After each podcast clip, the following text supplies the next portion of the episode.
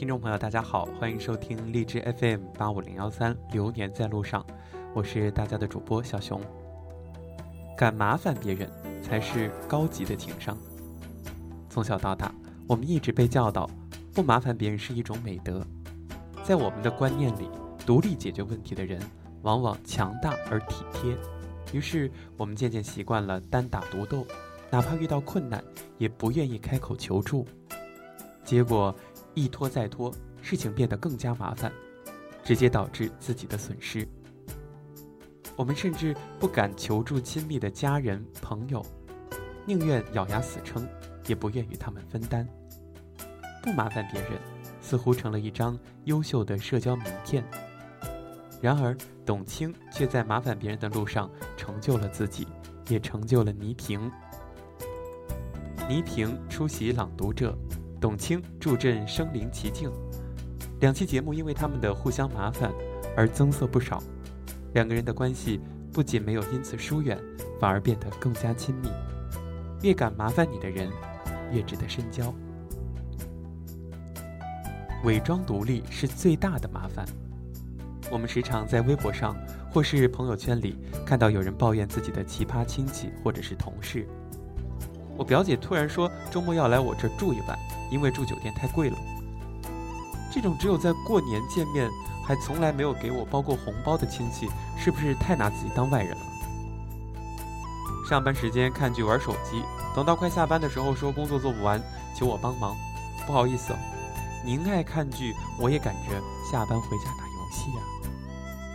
这些动不动就摆出咱俩谁跟谁的气势，爱给别人添麻烦的人，都被贴上了厚脸皮的标签。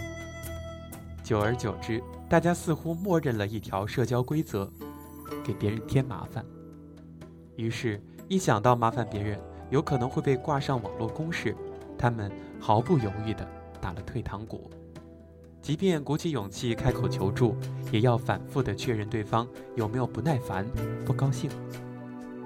太过在意别人的眼光，所以精心地用独立来包装自卑，保护自己。而那些从来不寻求帮助的人，又常常会给别人留下独立自主、能力优秀的印象。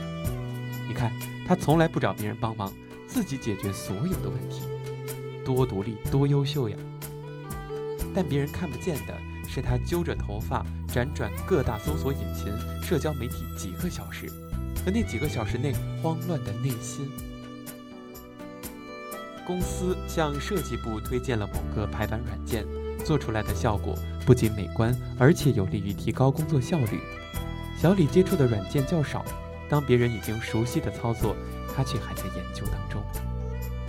但工作不等人，小李先是上网搜索，然后抓耳挠腮地尝试了一个个操作，直到下班，小李都没有完成当天的工作，连带部门的同事也要一起加班。为什么开口问一句，可以帮帮我吗？这么难，因为开口问别人，显得自己很没用，对自己能力不足而感到自卑，更是暴露自己能力不足而感到害怕。为了掩饰，他们宁愿转个山路十八弯，也不愿意求助身边的人，但结果往往不尽如人意。然而，有时候不敢寻求帮助，不仅仅是害怕暴露自己的短处。被拒绝时的窘境，使他们的自卑无处藏身。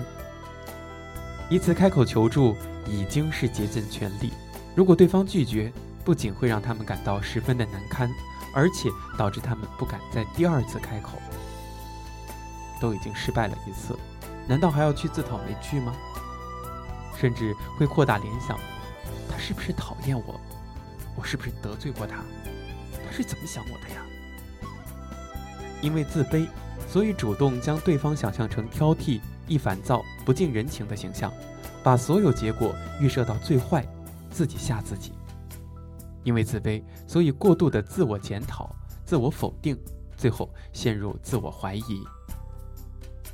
亲密关系从互相麻烦开始，心理学上把这种不敢麻烦别人的人的情况称为依赖无能。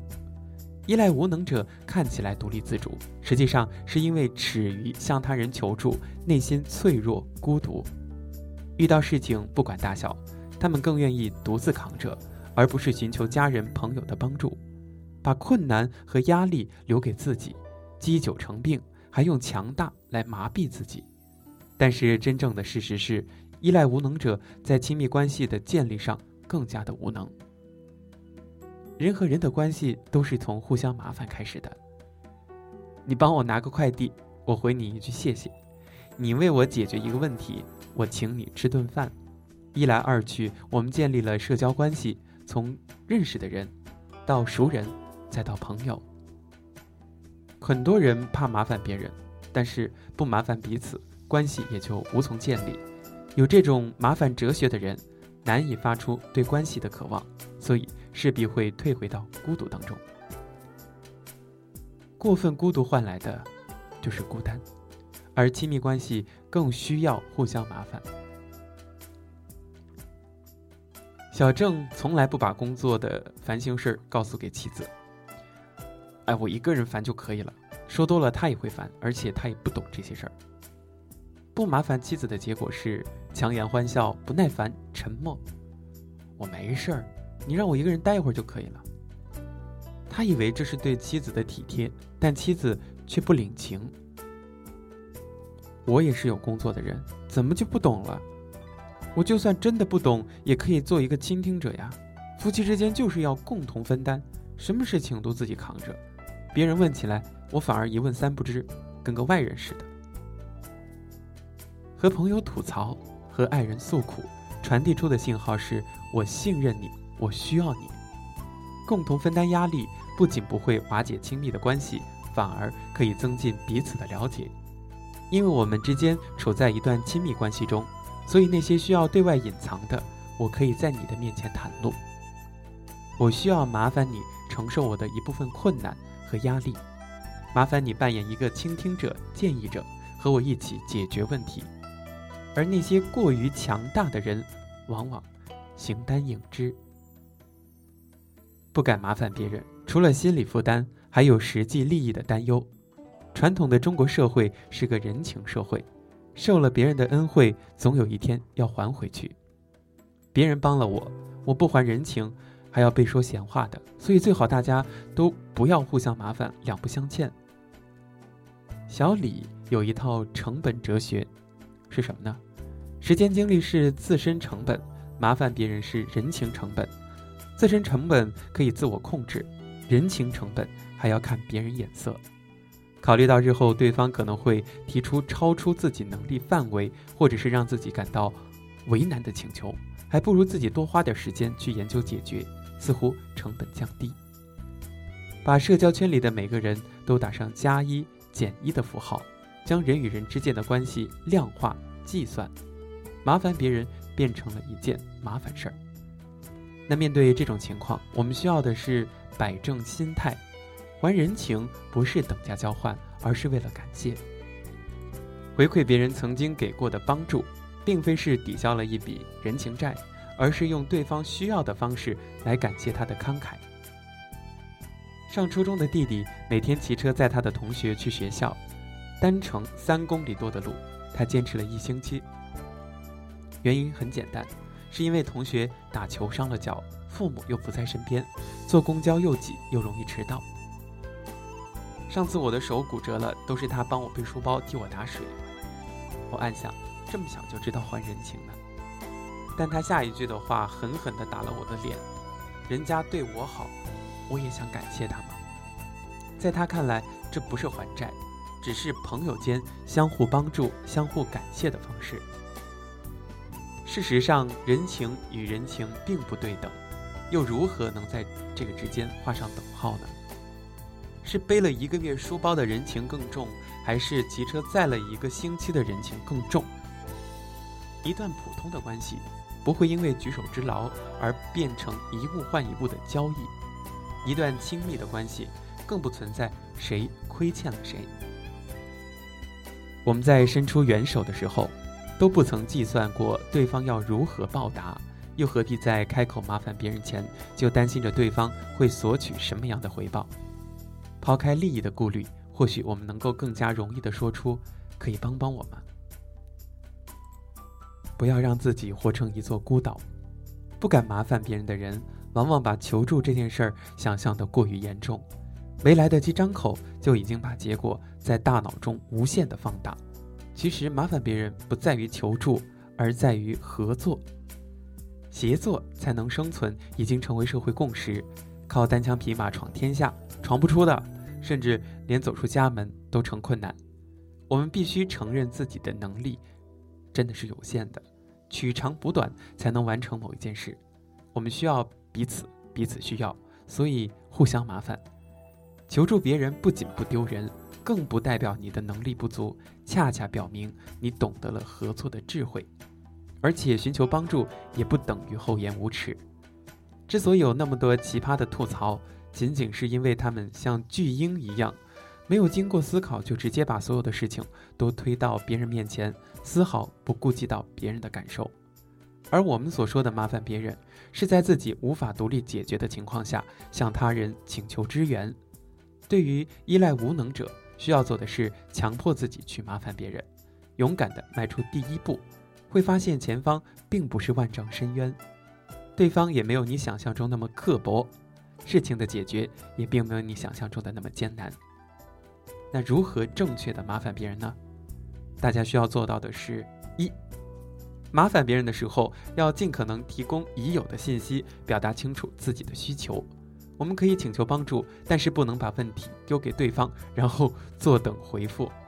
事先做好搜索。然后明确的告诉对方你需要什么样的指导和协助，这是麻烦别人的基本素质。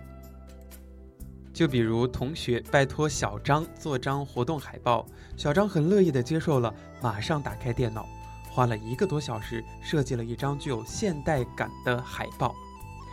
做好之后的成品发过去，同学来了句：“能不能做的古风一点？”小张也不痛快，当然不能，不能。明明是自己的事情，却要求帮助的人去搜集、掌握信息、揣测意图，这就是拿自己当甲方爸爸呢。第二，判断好对方的能力和时间成本，不要提出过分的要求。一位在健身房做私人教练的朋友，英文很好，常常有人找他帮忙翻译。有的人直接截了几张图给他，有的人复制粘贴原文发到他的微信上。还有人建立文档，自己翻译了大部分，剩余不懂的地方用红色标注。他说：“第三种人我一定帮，第二种人看心情。第一种人哪儿凉快待哪边去。做私教一个小时三百块，我花时间给他帮忙，凭什么他轻轻松松截个图就甩到我的脸上了？别人的时间也是时间，无论用金钱还是请吃饭作为答谢。”麻烦别人，首先要为对方省去麻烦，而不能理所当然的去做伸手党。那第三个是改变现状，先麻烦亲近的人。突然要求一个依赖无能者去麻烦不熟悉的人，是不合理也是不可行的。相对而言，朋友和家人更愿意帮助你去改变这种伪独立的状态。拜托亲近的人做点小事儿，顺路买个东西，或者是分享近日的困惑烦恼。一点点的改变，慢慢建立起敢于求助的心态。其实总有一些问题我们是无力独自处理的，总有一些事情我们需要与人合作，适当的敞开心扉，适当的示弱，我们才能够在解决问题的同时拉近与人的关系，建立起自信。孤军作战的时代已经过去，学会麻烦别人，我们才能走得更远。感谢大家收听本期节目，咱们下期节目再见，拜拜。